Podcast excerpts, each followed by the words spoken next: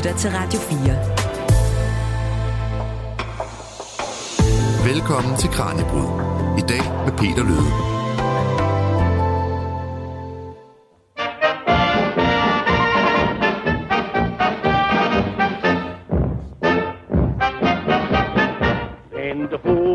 Says the is the master race. The ho, ho, right in the Fuhrer's face. Not to love the Fuhrer is a great disgrace. So the ho, ho, right in the Fuhrer's face. Ja, den her sang, den stammer fra en gammel Disney-tegnefilm fra 1943, som ikke ligefrem er en af dem, der har været fast inventar i Disney Show. For i den her film, der vågner Anders Sand altså op i Nazi-Tyskland. Og her, der bliver han nærmest indoktrineret til at hejle, hvis bare han ser et billede af Adolf Hitler. Ja, faktisk så meget, at han hejler i søvne. Den her film den blev produceret og distribueret af Walt Disney Studios under 2. verdenskrig på opfordring af den amerikanske regering i et forsøg på åbent at gøre grin med Hitler og nazisterne. Den er altså et eksempel på vaskeægte propaganda. Og selvfølgelig så slutter den også med, at Anders Sand han at oh boy, hvor er jeg bare glad for, at jeg bor i Amerikas forenede stater. For propagandaen har været og er stadig et vigtigt værktøj, når krigen den raser. Den kan mobilisere, den kan give håb, og så kan den være med til at sørge for, at hele nationer arbejder mod én samlet vision. I dag i Kranjebrud, der undersøger vi, hvilken betydning som propagandaen har haft for vores opfattelse af de to verdenskrige, og måske så kan den viden gøre det nemmere at gennemskue den propaganda, der stadig omgiver os den dag i dag. Velkommen til Kranjebrud her på Radio 4. Jeg hedder Peter Løde. Tak fordi du lytter med.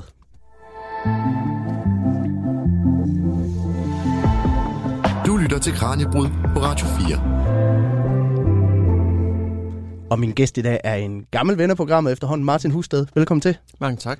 Martin er historiker og forfatter og øh, lektor på Rigskov Gymnasium, og har især beskæftiget sig med tiden omkring de to verdenskrige.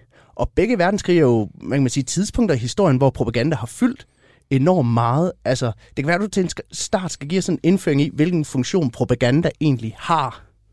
Ja, så i øhm, hvad kan man sige, verdenskrigens tidsepoke, altså med de to store øh, krige med 1. og 2. verdenskrig, så må man jo sige, at øhm, alle parter kaster sig ud i øh, mere eller mindre voldsom øh, mobilisering af deres samfund, og øh, man skal altså have befolkningen til at ikke bare gå i krig, men selvfølgelig også til at producere en hel masse krigsmidler, og måske også til at ja, altså bære krigens byrde, både de tab, man nu måtte lide, men selvfølgelig også de økonomiske afsavn og andet. Så, øhm, så propagandaen øh, forsøger altså på enten sådan i et øh, konkret emne at forenkle en eller anden form for, øhm, ja, kan man kalde det, os og dem, eller måske altså også gå ind i at sige, at vi altså har en eller anden, lad os sige, et, øh, et, en fælles opgave. Vi skal for eksempel, og det er måske sådan mere basal propagandistisk skråstreg informationskampagne, altså vi skal huske at slukke lyset, vi skal huske at tage mørklænsgardiner ned, fordi fjenden kan se vores lys om natten. Ja, hvorfor er det overhovedet interessant at tale om verdenskrigspropaganda i 2023? Altså først og fremmest fordi man må sige, at de kaster jo lange skygger ind over vores øh, egen tid. Ikke? Altså, øh, man må alt andet sige, at, at, at verdenskrigen, krigen øst, og nok især 2. verdenskrigs propaganda, er jo en, der øh, sætter jo nogle spor i forhold til, hvad man egentlig kan få folk til at gøre, eller i hvert fald, hvad man kan øh, langt hen ad vejen overvise folk om, måske er nødvendigt at gøre i forhold til at holde ud i en krig eller andet. Og det må man så sige, i dag der er der jo altså også, som du også øh, sagde i indledningen, måske ikke nødvendigvis sådan, den samme form for i hvert fald vil nogen sige, øh, indvejspropaganda, men der er i hvert fald også en propagandistiske elementer i vores samtid, ikke? især i mange af de konflikter, der desværre omgiver os, og måske en del da også nærmere i øh, den måde, måde på, altså også nogle gange markedet og andet fungerer på. Men der er jo mange former for kommunikation, der på en eller anden måde prøver at, hvad kan man sige, nudge folk i en bestemt retning. Altså det er jo det hele reklamebranchen mm. er baseret på. Altså hvordan adskiller propaganda sig fra meget af den kommunikation, der er derude? Ja, præcis. Det, og der, der må man så sige, der skal vi nok lige passe på med at sige, at, at markedet som sådan propaganderer, det er jo bare egentlig for at understrege, at nogle af de der elementer, som øh, verdenskrigens propaganda øh, i brug tog, har man jo altså også i, i, i markedskommunikationen. Det er helt klart, at, at den mere sådan politiske øh, propaganda, vi ser i verdenskrigen, eller krigspropagandaen, er en, øh, nu kommer lidt ind på, hvad for en afsender vi ser, men lad os nu tage Tyskland, som måske er det et af de mest kendte eksempler. Altså, det er envejskommunikation, der man har som en propagandaminister, Josef Goebbels, ikke, som altså øh, gør, øh, hvad han kan for at øh, med øh, både øh, sine taler og billeder i det offentlige rum, altså plakater, og altså i forhold til øh, store eller mindre filmproduktioner, hvor man altså prøver på at få holdninger og adfærd rettet i en bestemt retning. Om det så er, at man skal sådan øh, være enige om at beundre Tysklands fremgang på slagmarken i første del af krigen, eller man skal stå sammen og kæmpe imod Tysklands fjender i anden halvdel af krigen, så er der så altså, kan man sige, de her elementer af øhm, den her sådan, øh, hvad kan man kalde det, appel til stærke følelser, og der er også en, ja, det var jo noget, som den almindelige tysker bestemt ikke var, var, øh, var, var i stand til ikke at gennemskue, men der er den her også manipulation, altså den, den her manipulation af en, en, måske hele eller dele af befolkningen til at, at, at følge en bestemt måde at anskue tingene på. Og ja, nu nævner du selv manipulation. Jeg tænker jo også, at når man siger ordet propaganda, så er der mange, der associerer det med netop manipulation, mm. eller sådan noget som, som hjernevask måske mm. endda. Altså, er propaganda altid dårligt, eller kan man se, at det også kan blive brugt til gode hensyn? Jamen altså igen, i, i verdenskrigen må man jo sige, at afhængig af, hvad vi ser øh, det rettede mod, så er det jo, lad, altså lad os tage et andet eksempel, altså Første Verdenskrig, hvor at man i Storbritannien går fra for eksempel have en professionel her i, øh, i, i løbet af det første krigsår 1914 til at skulle omstille sig til at have en mere eller mindre værnepligtig her. Der skal man jo på en eller anden måde have overbevist befolkningen om, at den der frivillighed, som, øhm, som på et tidspunkt altså skal overtages af en tvang, at det er noget, som, øh, som er, er nødvendigt for Storbritanniens evne til at videreføre, eller vedblive mere at være en krigsførende part i, i krigen på den måde, som britterne gerne vil være det på. Så der ser vi jo altså sådan en, en større værvekampagne, hvor at, øh, man altså appellerer til ikke bare samfundssind, men altså også til øh, den, den enkelte samvittighed, der er sådan nogle mere eller mindre, synes jeg, øh, altså de, de manipulerer også stærkt, men, men det er jo sådan for eksempel, hvor at man ser sådan en lille dreng, der, der kigger på sin øh, far, der sidder i en stol og læser en bog, og så øh, siger drengen sådan lidt øh, spørgende ud af det blå, mere eller mindre, øh, Daddy, what did you do in the Great War? Mm. Altså, øh, far, hvad lavede du den store krig? Og der er det jo selvfølgelig klart, at, at beskueren af det der propaganda øh, plakat øh, skal jo øh, gerne kunne se sig selv i øjnene, alt den lige. Det er jo det, du spiller på, ikke? Så, øh, så der lykkedes det altså at få rigtig mange britter til at, at støtte op om sagen og melde sig i trøjen, men øh, med ret katastrofale konsekvenser for et par af dem, det skal vi lige understrege. Men jeg tænker også, at propaganda tit bliver associeret med sådan noget som misinformation, mm-hmm. altså en illusion, man vil sælge til befolkningen. Altså, er det rigtigt?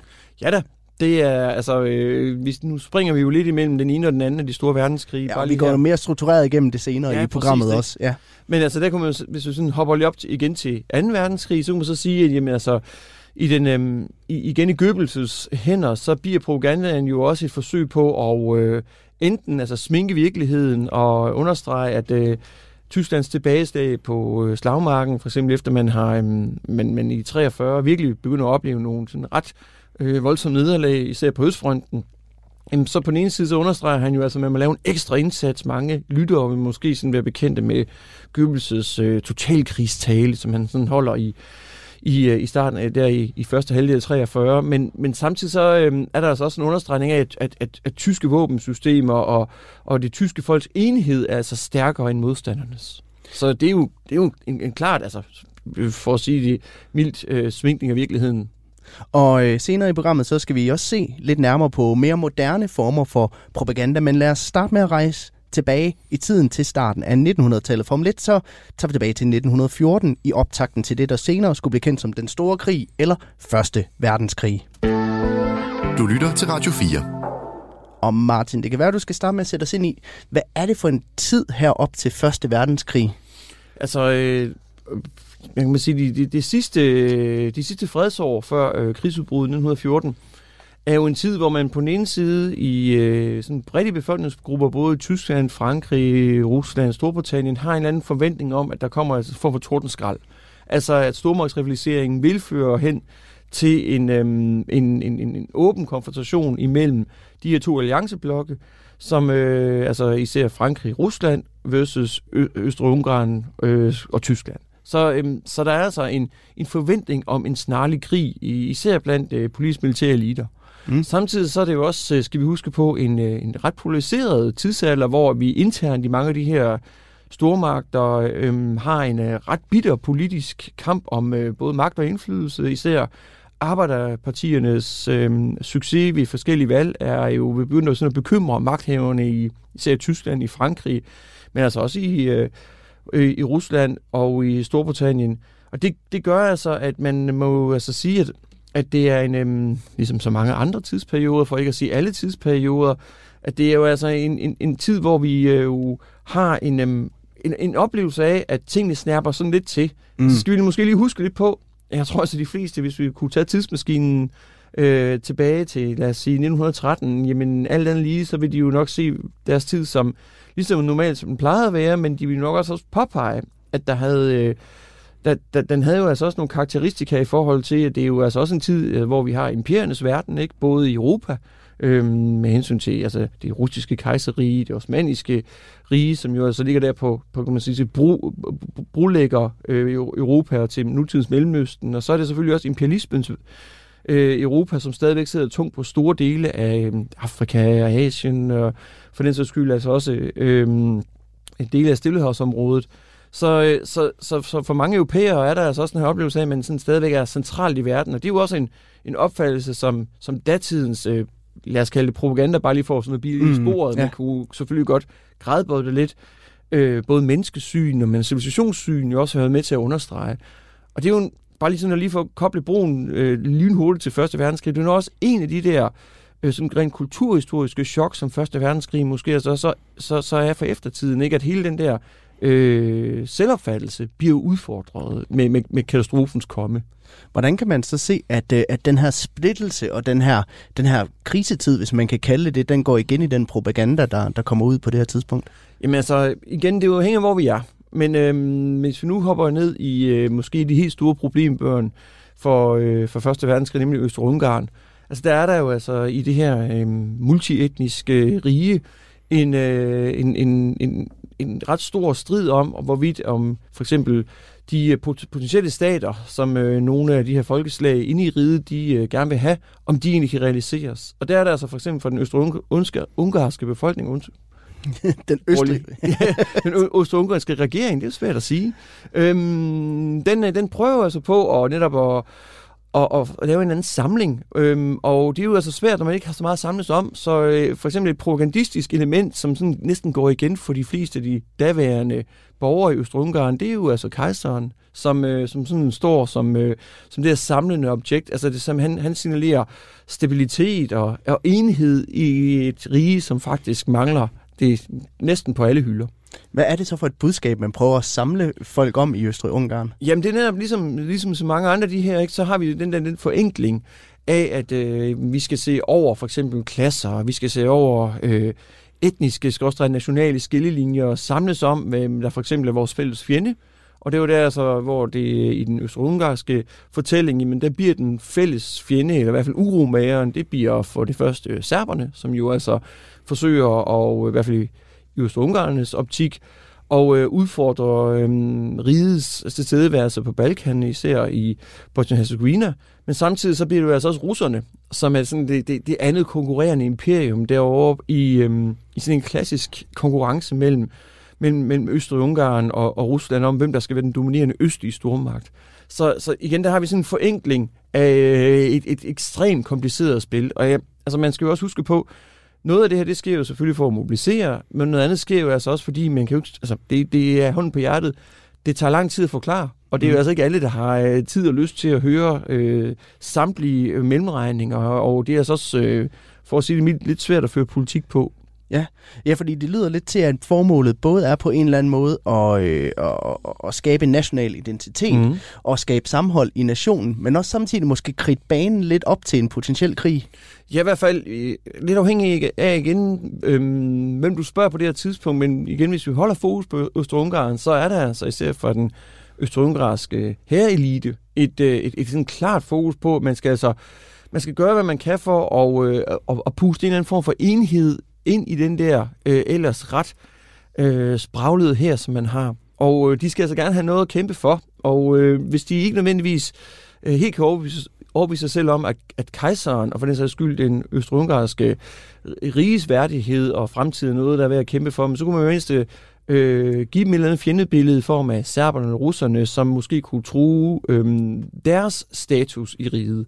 Så, så man har altså også noget skræddersyet propaganda til de her forskellige befolkningsgrupper, lige nu vi taler om det østro-ungarske eksempel. Og hvis vi bliver ved det østrig eksempel, for jeg synes jo, det er et godt eksempel på, på den her især nationalistiske mm. propaganda på en eller anden måde. Altså virker det? Lykkes det at få, få skabt den her samhørighed i, i det østrig rige? Ah, altså, øh, der skal man nok stå tidligt op, hvis man siger, at det sådan, øh, virkelig er noget, der har en helt stor rumklang. Men altså, alt andet lige, så bliver vi nok også nødt til at, at lige at tage fat, hvis vi sådan lige åbner konflikten. Ikke? Altså, Østrig-Ungarn går jo ind i, i krig med Serbien, og, og, og ret hurtigt også, også med, med Rusland Men min forventning om, at man, man i hvert fald godt kan slå øh, serberne, og forhåbentlig altså også holde nogenlunde øh, stand mod russerne sammen med sin tyske allierede. Og det skal jo vise sig at være et, øh, en falsk forhåbning på slagmarken, men, og, og der står man altså også ret hurtigt over for, at at den her øhm, propaganda, som man altså har, eller i hvert fald den her fortælling, hvis vi kan kalde det det, som man mm. har fået etableret, den ligger altså ret hurtigt i ruiner. Øh, samtidig skal vi måske også lige understrege, at det lykkes jo alligevel øh, af forskellige årsager østrigerne og vedblive med at kæmpe i den her store krig, som jo er et gigantisk pres på deres allerede sårbare rige og samfund i øh, fire lange år.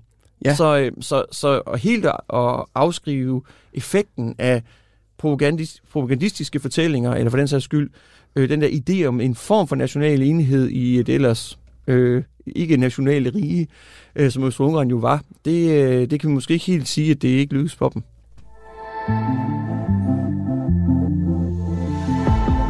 Du lytter til Kranjebrud på Radio 4. For nu er vi på et tidspunkt, hvor Første Verdenskrig er brudt ud i i fuld luge, kan man vist godt sige. Øst- og vestfronterne skærnet gennem Europa. Millioner af mænd sendes i en af de mest voldsomme krige nogensinde på, på det her tidspunkt. Hvad betyder det for propagandaen? Hvordan ændrer den karakter af, at krigen nu er øh, i fuld gang?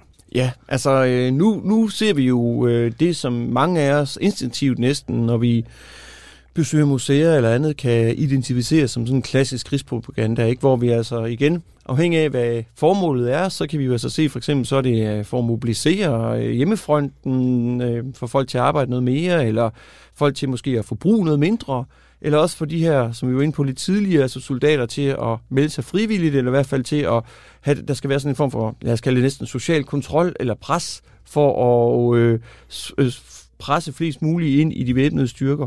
Så, øhm, så både det offentlige rum bliver altså i de forskellige krigsformationer, øhm, lad os kalde det, øh, præget af de her øh, plakater, der på en eller anden måde prøver på at, at ensrette øh, den måde, vi, vi forstår begivenhed på.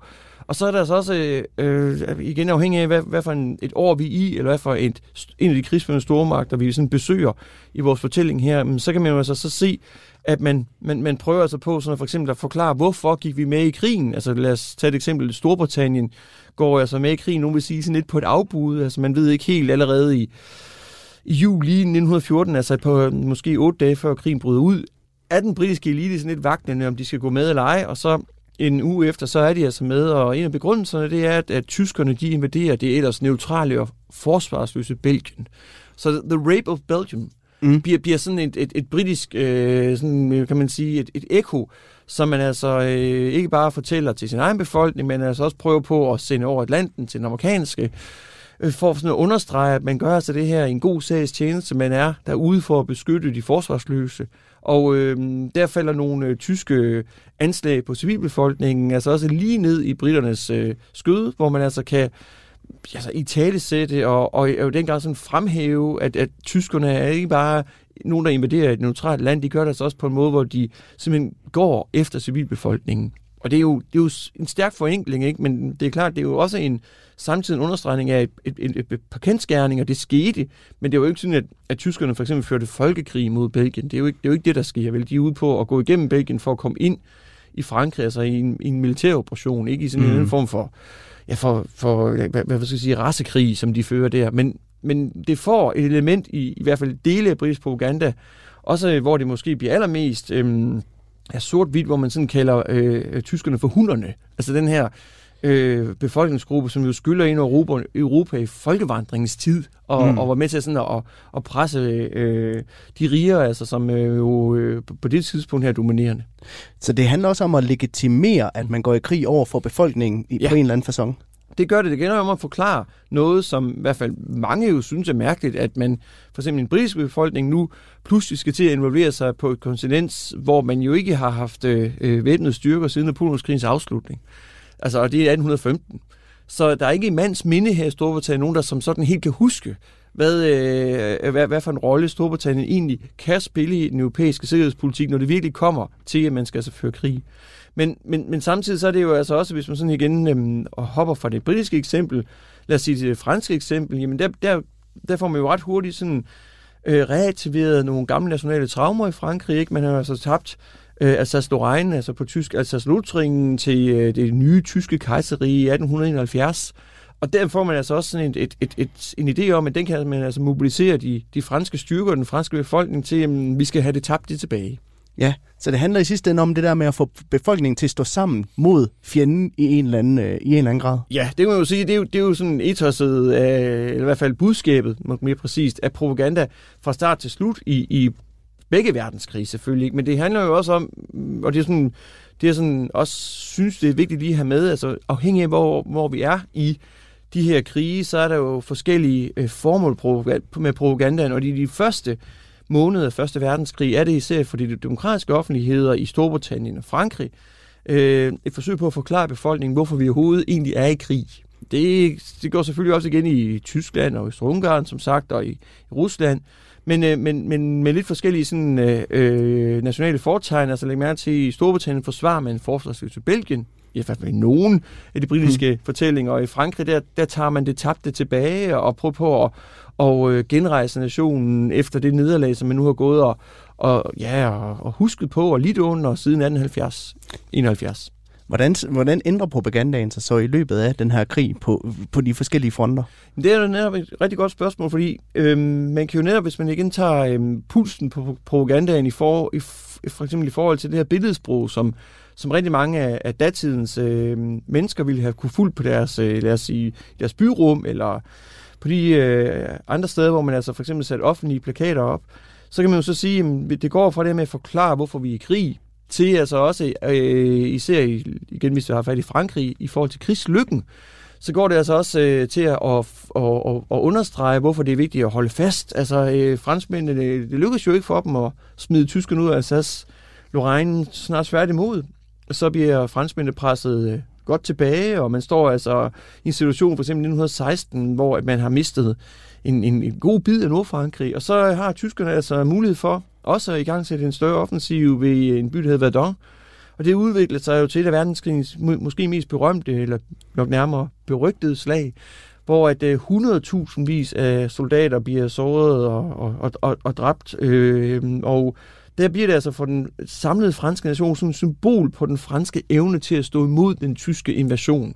Og, øh, og altså plakater i byrum og, og for den sags skyld altså også øh, øhm, offentlige øh, øh, pro, altså, produktioner med øh, der bliver vist i biografer og andet, altså viser en, en historisk og heldigmodigt fransk modstand, hvor man, man, man sådan øh, ser, at, at de her soldater altså øh, udholder helvede ved Verdun i, øh, kan man sige, i forsøg på altså at beskytte nationen. Og det lyder lidt til sådan, og det, det er jeg sikker på er noget, også vi kommer til at vende tilbage til, men det lyder til, at man ligesom vælger nogle nationalsymboler mm-hmm. og bygger den her propaganda op omkring. Ja, altså øh, der er i hvert fald nogle ting, der bliver nationale symboler. Ikke? Altså den her, den her by Verdun er jo måske et godt, godt eksempel. Den er i, øh, i, i fransk historie, i hvert fald for de franskmænd, der både i dag og dengang gik lige op i det der er det altså sådan en, en, en på mange måder sådan en fæstningsby, der altså øh, ligger på den der klassiske øh, invasionsrute, hvis vi vil kalde det det, øh, mellem de tyske områder og Frankrig. Og igennem århundrederne har den altså været ombejlet. Og nu bliver den altså igen her i øh, februar 1916 og i månederne frem efter.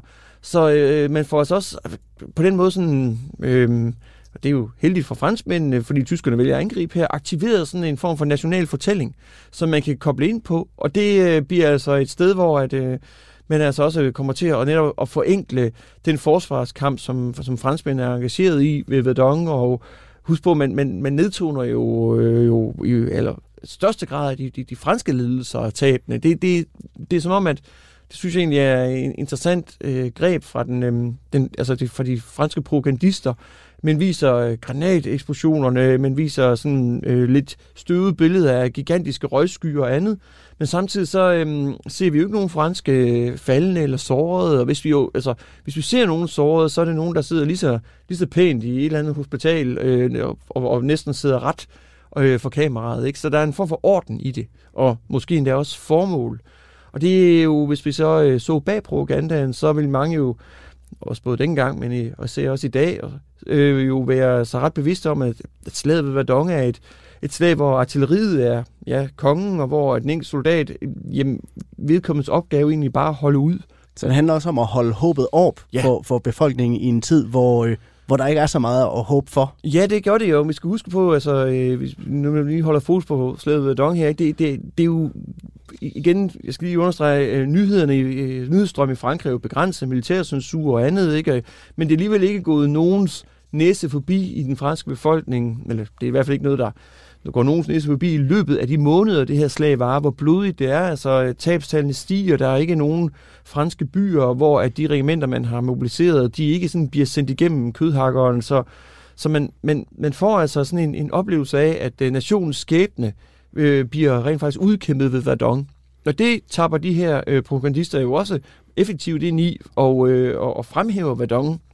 Og især altså også de generaler, som, som styrer slaget fra fransk side, altså for eksempel en, der hedder Petain, bliver altså som, som øh, i stigende grad symbolet på Frankrigs evne til, om end med, øh, altså det, det er mere sådan en kraftanstrengelse, og så senere hen bliver det selvfølgelig med voldsomme tab, som man indrømmer, det gør man først efter krigen, øh, i hvert fald fuldt ud, Øhm, men der, der bliver han sådan symbolet på evnen til altså, at holde stand og, og, og forsvare det hellige Frankrig mod, mod tyskerne. Og øh, inden længe i 1918, så slutter mm. Første Verdenskrig jo heldigvis, og så starter det, man kalder for mellemkrigstiden jo. Og øh, det zoomer vi ind på lige om lidt. Inden da, så skal vi lige høre en smule om, hvilken rolle som misinformation og propaganda spiller den dag i dag. Det her er Kranjebrud på Radio 4. For lad os tage tidsmaskinen tilbage til nutiden for et kort øjeblik. For det her med, at information kan være et stærkt våben, det er noget, som krigsførende magter har vist i mange, mange år, som vi allerede har talt om i løbet af programmet. Men det er blevet endnu mere aktuelt i en tid, hvor vi omgiver os med utallige medier, hvor nogen er ganske svære at styre. Janette Særitslev er militæranalytiker ved Forsvarsakademiet og har specialiseret sig i informationskrig. Og hun fortæller om, hvordan information og disinformation er en del af Ruslands krig i Ukraine. Det er jo meget tydeligt i forbindelse med krigen i Ukraine, at information i den grad er blevet en del af krigen. Og det er det selvfølgelig fra begge sider. Øh, det er det fra, fra, øh, fra russisk side i, øh, i forhold til den propaganda og desinformation, som man fører over for ukrainerne, men også over for egen befolkning, over for Vesten. Og det er det jo også i Ukraine i høj grad med at skabe opmærksomhed af krigen, for tilslutning til, til ukrainernes sag fra, fra, øh, fra allierede øh, herunder også i, øh, i Vesten. Øh, så der er jo selvfølgelig en helt traditionel fysisk krig i Ukraine, men der foregår i den grad også en krig i det digitale rum øh, på informationer, på kampen om, om narrativet, kan man kalde det. Hvad sker der der? Jamen, øh, det er jo kampen om øh, kampen om sandheden, eller kampen om opfattelsen af sandheden. Øh, for de fleste af os vil det nok virke ret klart, hvad, hvad det er, der, der foregår. Øh, vi har en suveræn stat, Ukraine, der er blevet angrebet af sin nabo, Rusland. Øh, så, så det burde jo være rimelig sort og hvidt. Men det er det jo bare ikke, når vi kigger i de fortællinger, øh, som er om øh, krigen. Fra russisk side prøver man jo i høj grad at i talesætte det som en form for forsvarskamp. Det gør man over for egen befolkning, og det gør man også over for segmenter øh, internationalt, som er, er lydhøre over for den form for, øh, for fortælling, over for de argumenter. Og hvordan foregår det? Jamen, det foregår jo netop på mange forskellige kanaler. Det foregår i de helt officielle spor, hvis Putin siger noget, når TAS kommer med noget, og hvad det ellers kan være. Og så foregår det selvfølgelig i, øh, i traditionelle medier, og så foregår der jo en hel masse online, altså på, øh, både på, på forskellige former for, for hjemmesider og internetforer, men i høj grad også på sociale medier. Hvordan planter øh, russerne beskeder på sociale medier i Danmark? Der er jo mange måder, man kan sprede øh, desinformation og propaganda på. Det ene, det kan være ved de her famøse troldehære, som vi i forvejen har, har hørt om øh, tidligere, blandt andet øh, i forbindelse med indblandingen i det amerikanske valg i, øh, i 2016. Men det kan også være ved, at man fra russisk side øh, bruger Øh, netværk, hvor, som man ved i forvejen øh, sympatiserer med en sag, eller, eller er kritiske over, at man har en fælles fjende, om man, om man så må sige, så man kan bruge forskellige netværk som distributører af ens information. De her trolde her, er der noget tilsvarende fra vestens side? Har vi også vestlige trolde her? Altså nu er det jo svært at se øh, Vesten under et her, men hvis du spørger til, om, øh, om EU eller NATO på den måde har noget tilsvarende, så er svaret nej. Øh, det betyder selvfølgelig ikke, at jeg kan sige, at jeg kan sige, at der overhovedet ikke foregår noget fra, fra, øh, fra Vestens side. Men det her, vi ser med, fra, fra russisk side med øh, øh, indblandinger i valghandlinger, indblandinger i Brexit osv., og hvad det nu kan være, øh, det er en russisk specialitet, må man sige. Men hvorfor er det ikke en vestlig specialitet? Når vi kigger på en aktør som Rusland, det kan også være andre, det kunne også være Kina, jamen så er det jo nogle andre styreformer end, øh, end, end, end de lande, som udgør EU og NATO. Det vil sige, det er nogle styre, hvor der ikke er samme form for, for demokratisk kontrol øh, og, øh, og frie medier i, øh, i de lande, som ligesom kan, øh, kan komme efter magthaverne, øh, hvis de gør noget, øh, som, øh, som man, kan, man kan stille spørgsmål til. Så det betyder også, at de har frie friere rammer til at agere på andre måder, når det gælder spredningen af øh, information, af påvirkningskampagner i, i for eksempel Vesten. Hvorimod, at hvis det var NATO, der gjorde det, jamen så er der altså nogle øh, regler for, hvordan vi kan operere inden for det her område. Øh, og der er faktisk nogle regler om åbenhed og om troværdighed. Så vi arbejder ikke med det på samme måde, som hvis vi kigger på øh, andre former for ikke-demokratiske styre. Men kan information og disinformationsbombardementer, kan det vinde krig? Ja, hvis man kan overbevise nok om, at øh, virkeligheden er en anden end, øh, end, øh, end det, den er, jamen så kan det jo. Altså, hvis man kan få folk til at øh, tro på, at det i virkeligheden er den angrebende part, der er befrier, så ændrer man jo stemningen i øh, befolkningen. Man ændrer viljen til at forsvare sig. Man kan ændre øh, øh, modstanderens soldaters øh, vilje til at kæmpe. Øh, så på den måde kan det i sidste instans godt afgøre øh, krigens udfald. Det var altså Jeanette Sagslev, der er militæranalytiker ved Forsvarsakademiet, der talte med min kollega Kasper Fris. Mm. Lytter til Kranjebrud på Radio 4.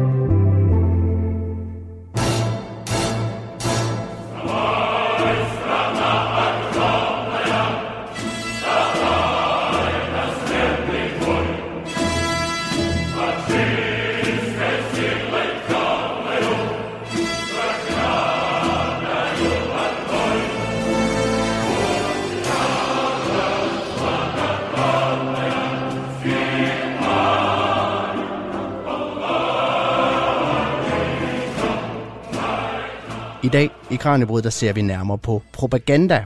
Vi undersøger, hvilken rolle som propagandaen har haft i forbindelse med de to verdenskrige. Og her der hørte vi en lille bid af den sovjetiske propaganda sang, den der hedder Den Hellige Krig. En sang, som blev skrevet i 1941 under 2. verdenskrig, men som man har set blive brugt i forskellige sammenhænge senere hen, blandt andet under den russiske invasion af Ukraine. Min gæst her i studiet er historiker og forfatter Martin Husted, der også er lektor på Rigskov Gymnasium. Og vi er nået til mellemkrigstiden. Mm-hmm. Martin, betyder fredstid, at der bliver lukket ned for propagandamaskinen? Øh, nej, det gør det ikke. Og øh, især ikke i Europa, hvor man må sige, at øh, det politiske, og for den sags skyld også øh, selve nationale landkort er blevet lavet voldsomt om. Så øh, mellemkrigstiden har jo altså øhm, øh, øh, set fødslen til en helt ny, ny række stater herunder øh, det Rusland, som jo ret hurtigt bliver til USSR, altså Sovjetunionen, og øh, som vi også lige hørte før, de er altså også i den grad eksponenter for en øh, statsstyret propaganda, og samtidig så skal vi huske, huske på, at øh, Storbritannien og Frankrig er jo stadigvæk øh, engageret i at fastholde deres øh, offentligheders blik på, hvordan man øh, skal forstå for eksempel Versailles-freden og den ordning af Europa. Og den nyfødte tyske øh, Weimar-republik, er jo et sted, hvor man jo og det må man næsten sige, øh, med sådan et øh, tragisk skær, giver ret store frihedsrettigheder til en tysk befolkning, som øh, jo altså, i hvert fald dele af den, kaster sig ud i en voldsom propaganda, både rettet mod Versailles-fredens under, øh, som øh, mange tyskere anser den her under Adolf Hitler og hans parti, nazisterne, men samtidig altså også internt, hvor altså tyske nazister og kommunister og øh, andre øh, politiske fraktioner altså bekriger hinanden i, øh, i, med, med brug af propaganda. Så altså statsstyret propaganda, politisk propaganda, altså hvor afsenderen er mere sådan konkrete politiske partier, det var det, skal jeg også sige, selvfølgelig noget, vi så før 1. verdenskrig, men det intensiveres voldsomt her. Og øh, nu talte vi om før, at øh, propagandaen typisk er bygget op omkring de her symboler, store mm. nationale symboler. Altså, hvilke eksempler på nationale symboler kender vi fra, fra mellemkrigstiden?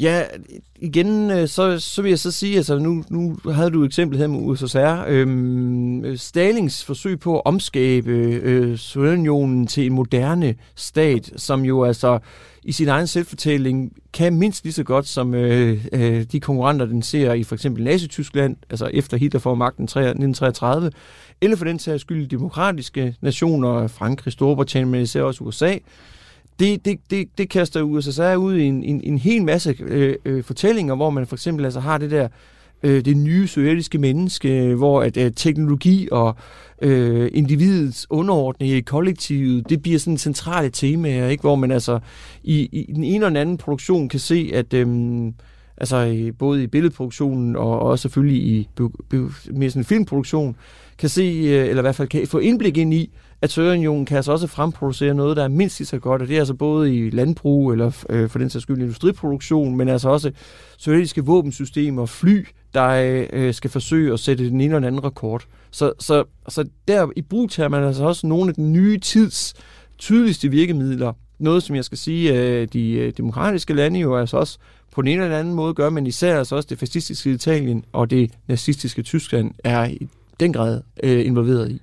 Ja, for man må sige, at nogen, der er gode til det her med propaganda, det er jo tyskerne. Mm. Altså rigtig meget af vores vision af Nazi-Tyskland er jo stadigvæk influeret på en eller anden måde af, af nazistisk øh, propaganda. Ikke? Mm. Og, og i 1933, der, øh, der, der kommer Hitler jo til magten i, i, i Tyskland. Altså, hvad betyder propagandaen for hans rise to power? Øh, så Jamen, at sige? Det, er da, det er da helt klart, at i, i perioden for, altså fra nazipartiets øh, spæde start i München øh, til med magtovertagelsen, øh, eller i hvert fald øh, til han kommer til magten i 33, til den mere sådan fuldstændige magtovertagelse i løbet af 33-34, der er propagandaen en evig følgespænd, og det interessante med den nazistiske propaganda for den sags skyld, det er jo også noget, man ser i, i sådan andre totalitære stater, ikke? det er jo, at den er, den er øh, formbar i forhold til, øh, det budskab, man vil have ud på, på, på, på et eller andet tidspunkt. Sådan er al politisk kommunikation jo i sidste ende.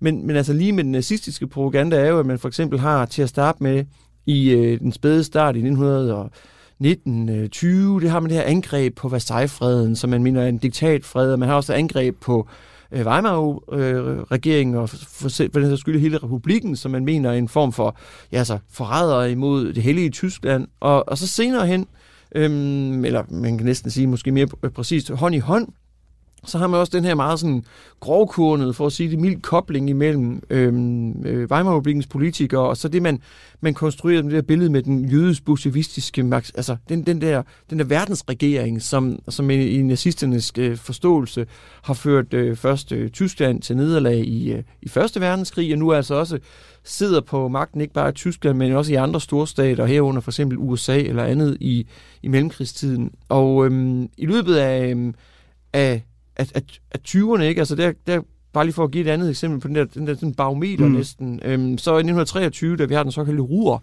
invasion, hvor Frankrig og Belgien går ind og besætter Ruhr, der er det altså så det, man, øh, man, man kaster sig over og, og fremhæver, hvordan at de der fransk-belgiske tropper laver massakre eller andre overgreb på dele af civilbefolkningen.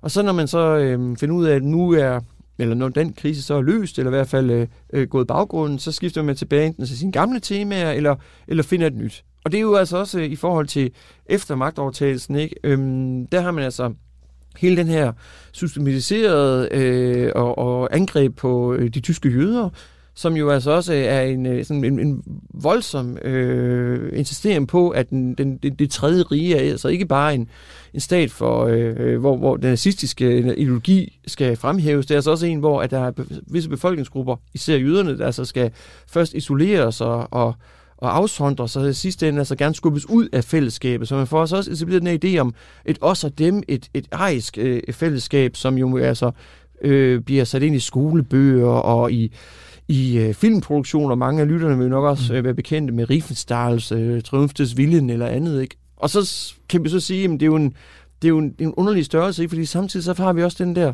bare lige for at koble på, øh, måske en lighed til sovjetiske øh, propaganda, ikke? den der øh, øh insisteren på, at, at Tyskland er altså også ikke bare lige så moderne, men en fremgangsrig stat. Altså det, det der også, man kobler ind på UL for eksempel, og, og viser, hvad man kan i 36, eller for den sags skyld viser de store Nürnberg øh, møder, ikke, hvor, og, og nazipartiet fremstår som den her sådan, organiske masse samlet omkring føreren. Alt sammen orkestreret og klippet godt til Riefenstahl. Mm. Det lyder næsten som om, man vil, man vil sælge et, øh, altså et gloriøst billede af Nazi-Tyskland, samtidig med, at man sælger en form for konspirationsteori omkring jøderne. Ja, det, det, det gør man da helt øh, åbenlyst, og igen, altså, øh, det kommer lige an på, hvad for nogle knapper man synes, man vil, man, man vil skrue op og ned på. Altså for eksempel under OL i 36, nedtoner Goebbels og nazisterne lidt den her øh, sådan, øh, må, måske med, allermest sådan hadske, øh, retoriske og for den sags skyld også øh, øh, fysiske angreb på de tyske jøder, øh, i, fordi man altså jo, man, man får jo en del kritik af omverdenen, men også bange for, at øh, der er atleter, der ikke vil deltage, eller lande, der ikke vil deltage i OL, sådan at det altså måske bliver lidt skandaløst der er der måske også nogle lyttere, der sidder sådan og tænker, det har vi jo hørt før, ikke? Altså store mm. sportsbegivenheder og bier. Nogle gange sådan lidt et, et, et øh, lakmustest på, om hvad, hvad kan man egentlig acceptere at deltage i, og hvor går grænsen mellem sport og politik. Og det, det er altså et, et eksempel her også i 36, hvor mange sidder og spørger sig selv, om man egentlig ikke er med til at legitimitere, øh, eller i hvert fald blåstempe, et, øh, et, et samfundssystem som det tyske, der jo altså under Hitler jo er godt i gang med at... Øh, Ja, altså at, at, at lave det, som, som jo altså desværre skal føre frem til øh, årene efter, øh, i, især med 2. anden, anden verdenskrigs udbrud, hele holocaust. Og øh, så starter krigen jo nogle mm. år efter, og med det, så sker der også et eller andet med propagandaen. Det dykker vi ned i lige om lidt. Du lytter til Radio 4.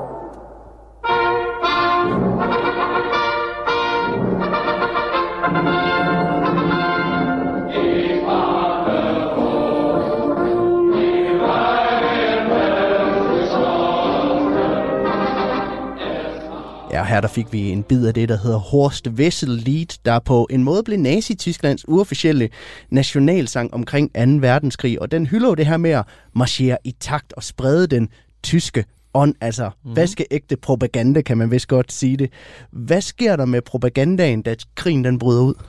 Jamen altså, den øh, intensiveres jo øh, meget, meget voldsomt af alle de krigsførende nationer, og lige der med hos Vesselite, ikke? altså det er jo en, som øh, den, den knytter sig jo til en, ja, en SA-mand, der blev slået ihjel, ikke? og på den måde der, så, så er det i hvert fald noget, som øh, mange af de her øh, øh, tyskere ville have kendt, så, så man, kan, altså, øh, man kan sådan sige, hvad sker der med propaganda? Jo, altså, alt andet lige, um, tyskerne har jo op til krigs, krigsudbrud i september 1939 øh, demoniseret Polen og fremhævet, hvordan polakkerne undertrykker etniske tyskere i de dele af, af Polen, som engang var tysk. Og så har vi altså også da, øhm, da så lykkedes tyskerne at, øh, at, at få en, en, en krig etableret, og det desværre, altså i, i hvert fald Hitlers politik, altså også fører til, at franskmændene og englænderne går med, så skal man jo altså øh, øh, prøve på at fortælle den tyske befolkning, nu vil endnu en gang i, endt i en, en, en verdenskrig.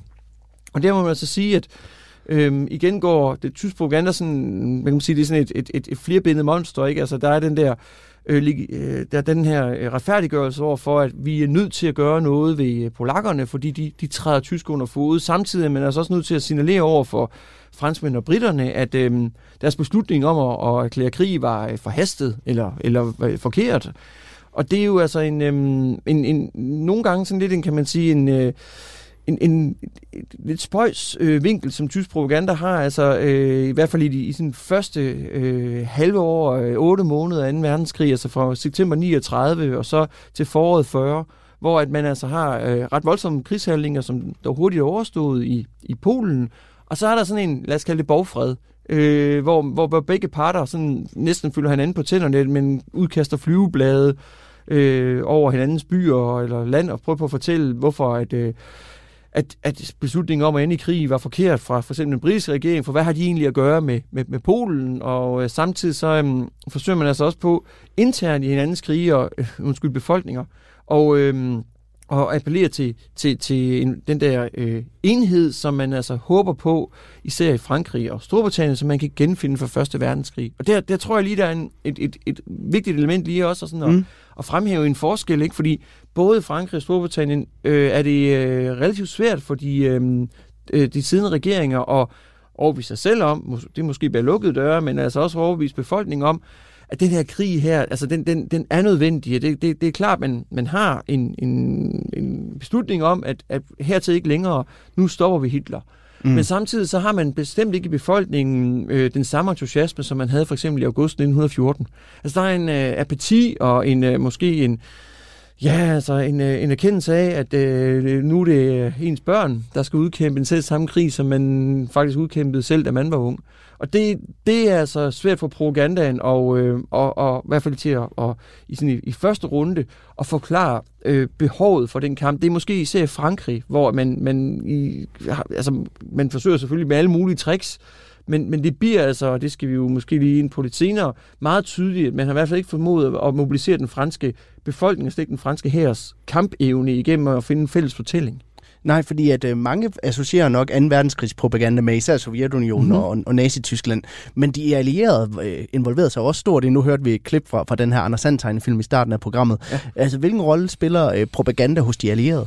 Ja, det, den, den, altså, den har da en, øh, i hvert fald, hvis vi ser på det med at mobilisere øh, civilbefolkningens øh, evne til at arbejde øh, længere, end den plejer at gøre, måske igen forbrug mindre, end den plejer at gøre, men altså også soldaternes evne til at udholde det ene eller anden øh, form for afsavn, så er den øh, i hvert fald i, i, i, i nogle punkter en til en overførbar med de, med de totalitære stater, hvis vi kan kalde dem det, altså Nazi-Tyskland og USSR. Og lige med Frankrig igen som sådan et eksempel, ikke? altså lad mærke til, øh, der er sådan en lang periode, hvor der egentlig ikke sker noget på, på Vestfronten, og så pludselig den 10. maj 1940, der angriber øh, Tyskland, de angriber Holland, Belgien og og Frankrig, og på tre uger får de altså øh, slået den franske her især, og de får altså også presset den britiske her ud til det, som mange nok kender af, af den der Dunkirk-lomme, hvor man får evakueret sig fra.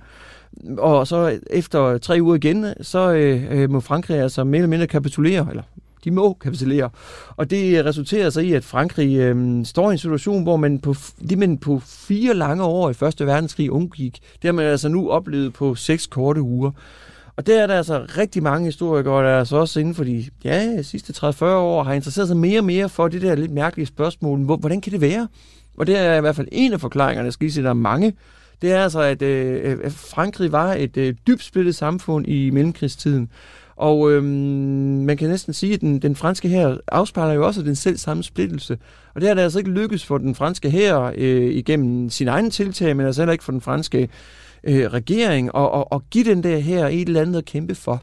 Og da, den, da det egentlig først begynder sådan at gå op for den, for, for den franske her, og for den sags skyld også den franske befolkning, at øh, man er faktisk øh, i voldsomme problemer, så er det altså for sent, fordi at, at, at tyskerne i den her, de, altså i første, undskyld, i 2. verdenskrig, er altså i stand til at, øh, at i brug tage en, øh, måde at, at slås på, som øh, franskmændene altså ikke kan omstille sig til hurtigt nok. Så propagandaen, den fejler faktisk i Frankrig, i, i det her med at samle nationen? Ja, i hvert fald lige i forhold til det her med, at, at man, man ser altså eksempelvis rigtig mange franske enheder, der, der overgiver sig sådan, øh, øh, efter en relativt kort kamp, og det, det ser man altså ikke på samme måde i Første Verdenskrig. Det vil nogen påpege, den der manglende moral, kampmoral blandt enhederne, kan altså godt have en... Øh, altså kan jeg godt forklares med, at, at, at man har ikke haft noget at kæmpe for. Altså hvis man for eksempel anså sin, den siddende regering som værende problematisk, eller måske endda en, der ikke repræsenterede en, hvis man lad os nu sige, man var repræsentant for hvem var arbejder, og man ikke synes, at regeringen til gode så arbejderklassens interesser, hvorfor skulle man så kæmpe for den, når, når hvis man, at landet kom i krig? Og det, det er sådan nogle elementer, der var i hvert fald nogen påpeger, at en måske mere formålsrettet øh, propaganda havde, øh, eller måske en klogere propaganda, havde, havde, havde nået ind til de her øh, soldater, der altså først blev ud som arbejder, måske så også havde overbevist om, at de altså også var franskmænd. Og det er, jo, det er jo i hvert fald det, som man under Første Verdenskrig ser, at der er måske en, en større nationalisme, eller fædrelandskærlighed, eller kan det være det ved, men, men, men enhedernes kampkraft er større. Og øh, Martin, vi begynder så småt at løbe tør for tid her i studiet i dag, så øh, lad os se, om vi ikke kan prøve at binde en sløjfe på, på, på dagens program. Fordi jeg kunne godt tænke mig at høre, altså, hvad er det vigtigste, vi skal tage med herfra i dag, når det, når det kommer til propaganda? Altså først og fremmest, så skal vi huske på, at det har jo været med os lige siden, at øh, mennesker begynder at organisere sig politisk. Så det er jo et oldgammelt fænomen, men altså, øh, propagandaen i verdenskrigen er jo et, der øh, kobler sig op på øh, den dengang mest, allermest moderne teknologi. Ikke? Og øh, det er jo øh, med masse mobiliseringen af hele samfund igennem masse medier, men selvfølgelig også masse partier, og de virkemidler, som masse partierne nu øh, dengang havde til rådighed, det er jo ikke blevet mindre. Så øh, og man må jo sige, at vi har jo alle sammen lige været igennem sådan et, øh, et større eksperiment. Øh, vi kan nok ikke rigtig huske det mere, fordi der sker så meget, men altså pro- coronatidens, øh, det er jo ikke for den til skyld, det var propaganda, men der var jo også det offentlige rum fuld af, af forskellige, sådan, hvad kan man kalde det, adfærdsregulerende tiltag med at både holde afstand og spritte af. Øh, så så der, derfor er vi måske lidt glimt ind i, hvad, hvad, hvad befolkningerne i de krigsførende nationer under de to verdenskrige har haft som deres, der, altså, som deres dagligdag. Martin Usted, historiker, forfatter og lektor ved Rigskov Gymnasium. Tak fordi du har lyst til at komme i studiet i dag. Mange tak. Det her er Kranjebrud på Radio 4. Og det bliver altså alt, hvad vi når i dagens Kranjebrud. Tusind tak, fordi at du lyttede med. Jeg vil bare lige nævne, at programmet er produceret af Videnslyd til Radio 4. Nu er det ved at være tid til, at nyhederne tager over. Vi lyttes ved igen i morgen kl. 12.10 her på Radio 4. Du har fået til job at synge kor for ABBA. Jamen, jeg var ikke simpelthen klar over, hvor sindssygt det egentlig var. Det var jeg jo ikke. Jeg var jo bare ni år og glad i låget. Musik er en hurtig genvej ind bag facaden. Jeg følte jo, at alle de sange var til mig. Ind bag den offentlige person. Jeg kiggede ind i et mørke. Det er jo der, jeg skal hen. Det er jo der, alt trøst er. I Portrætalbum bruger Anders Bøtter musikken til at vise nye sider af sine gæster. Carmen Køllers uh, Axel Byvang, har han en playlist? Jeg ved ikke, hvad jeg tør sige det. Det er så pinligt. Blandt andet Backstreet Boys. Lyt til Portrætalbum i Radio 4's app, eller der, hvor du lytter til podcast. Radio 4. Hold kæft, mand. Det tror Ulla Terkelsen ikke, det der. Ikke så forudsigeligt.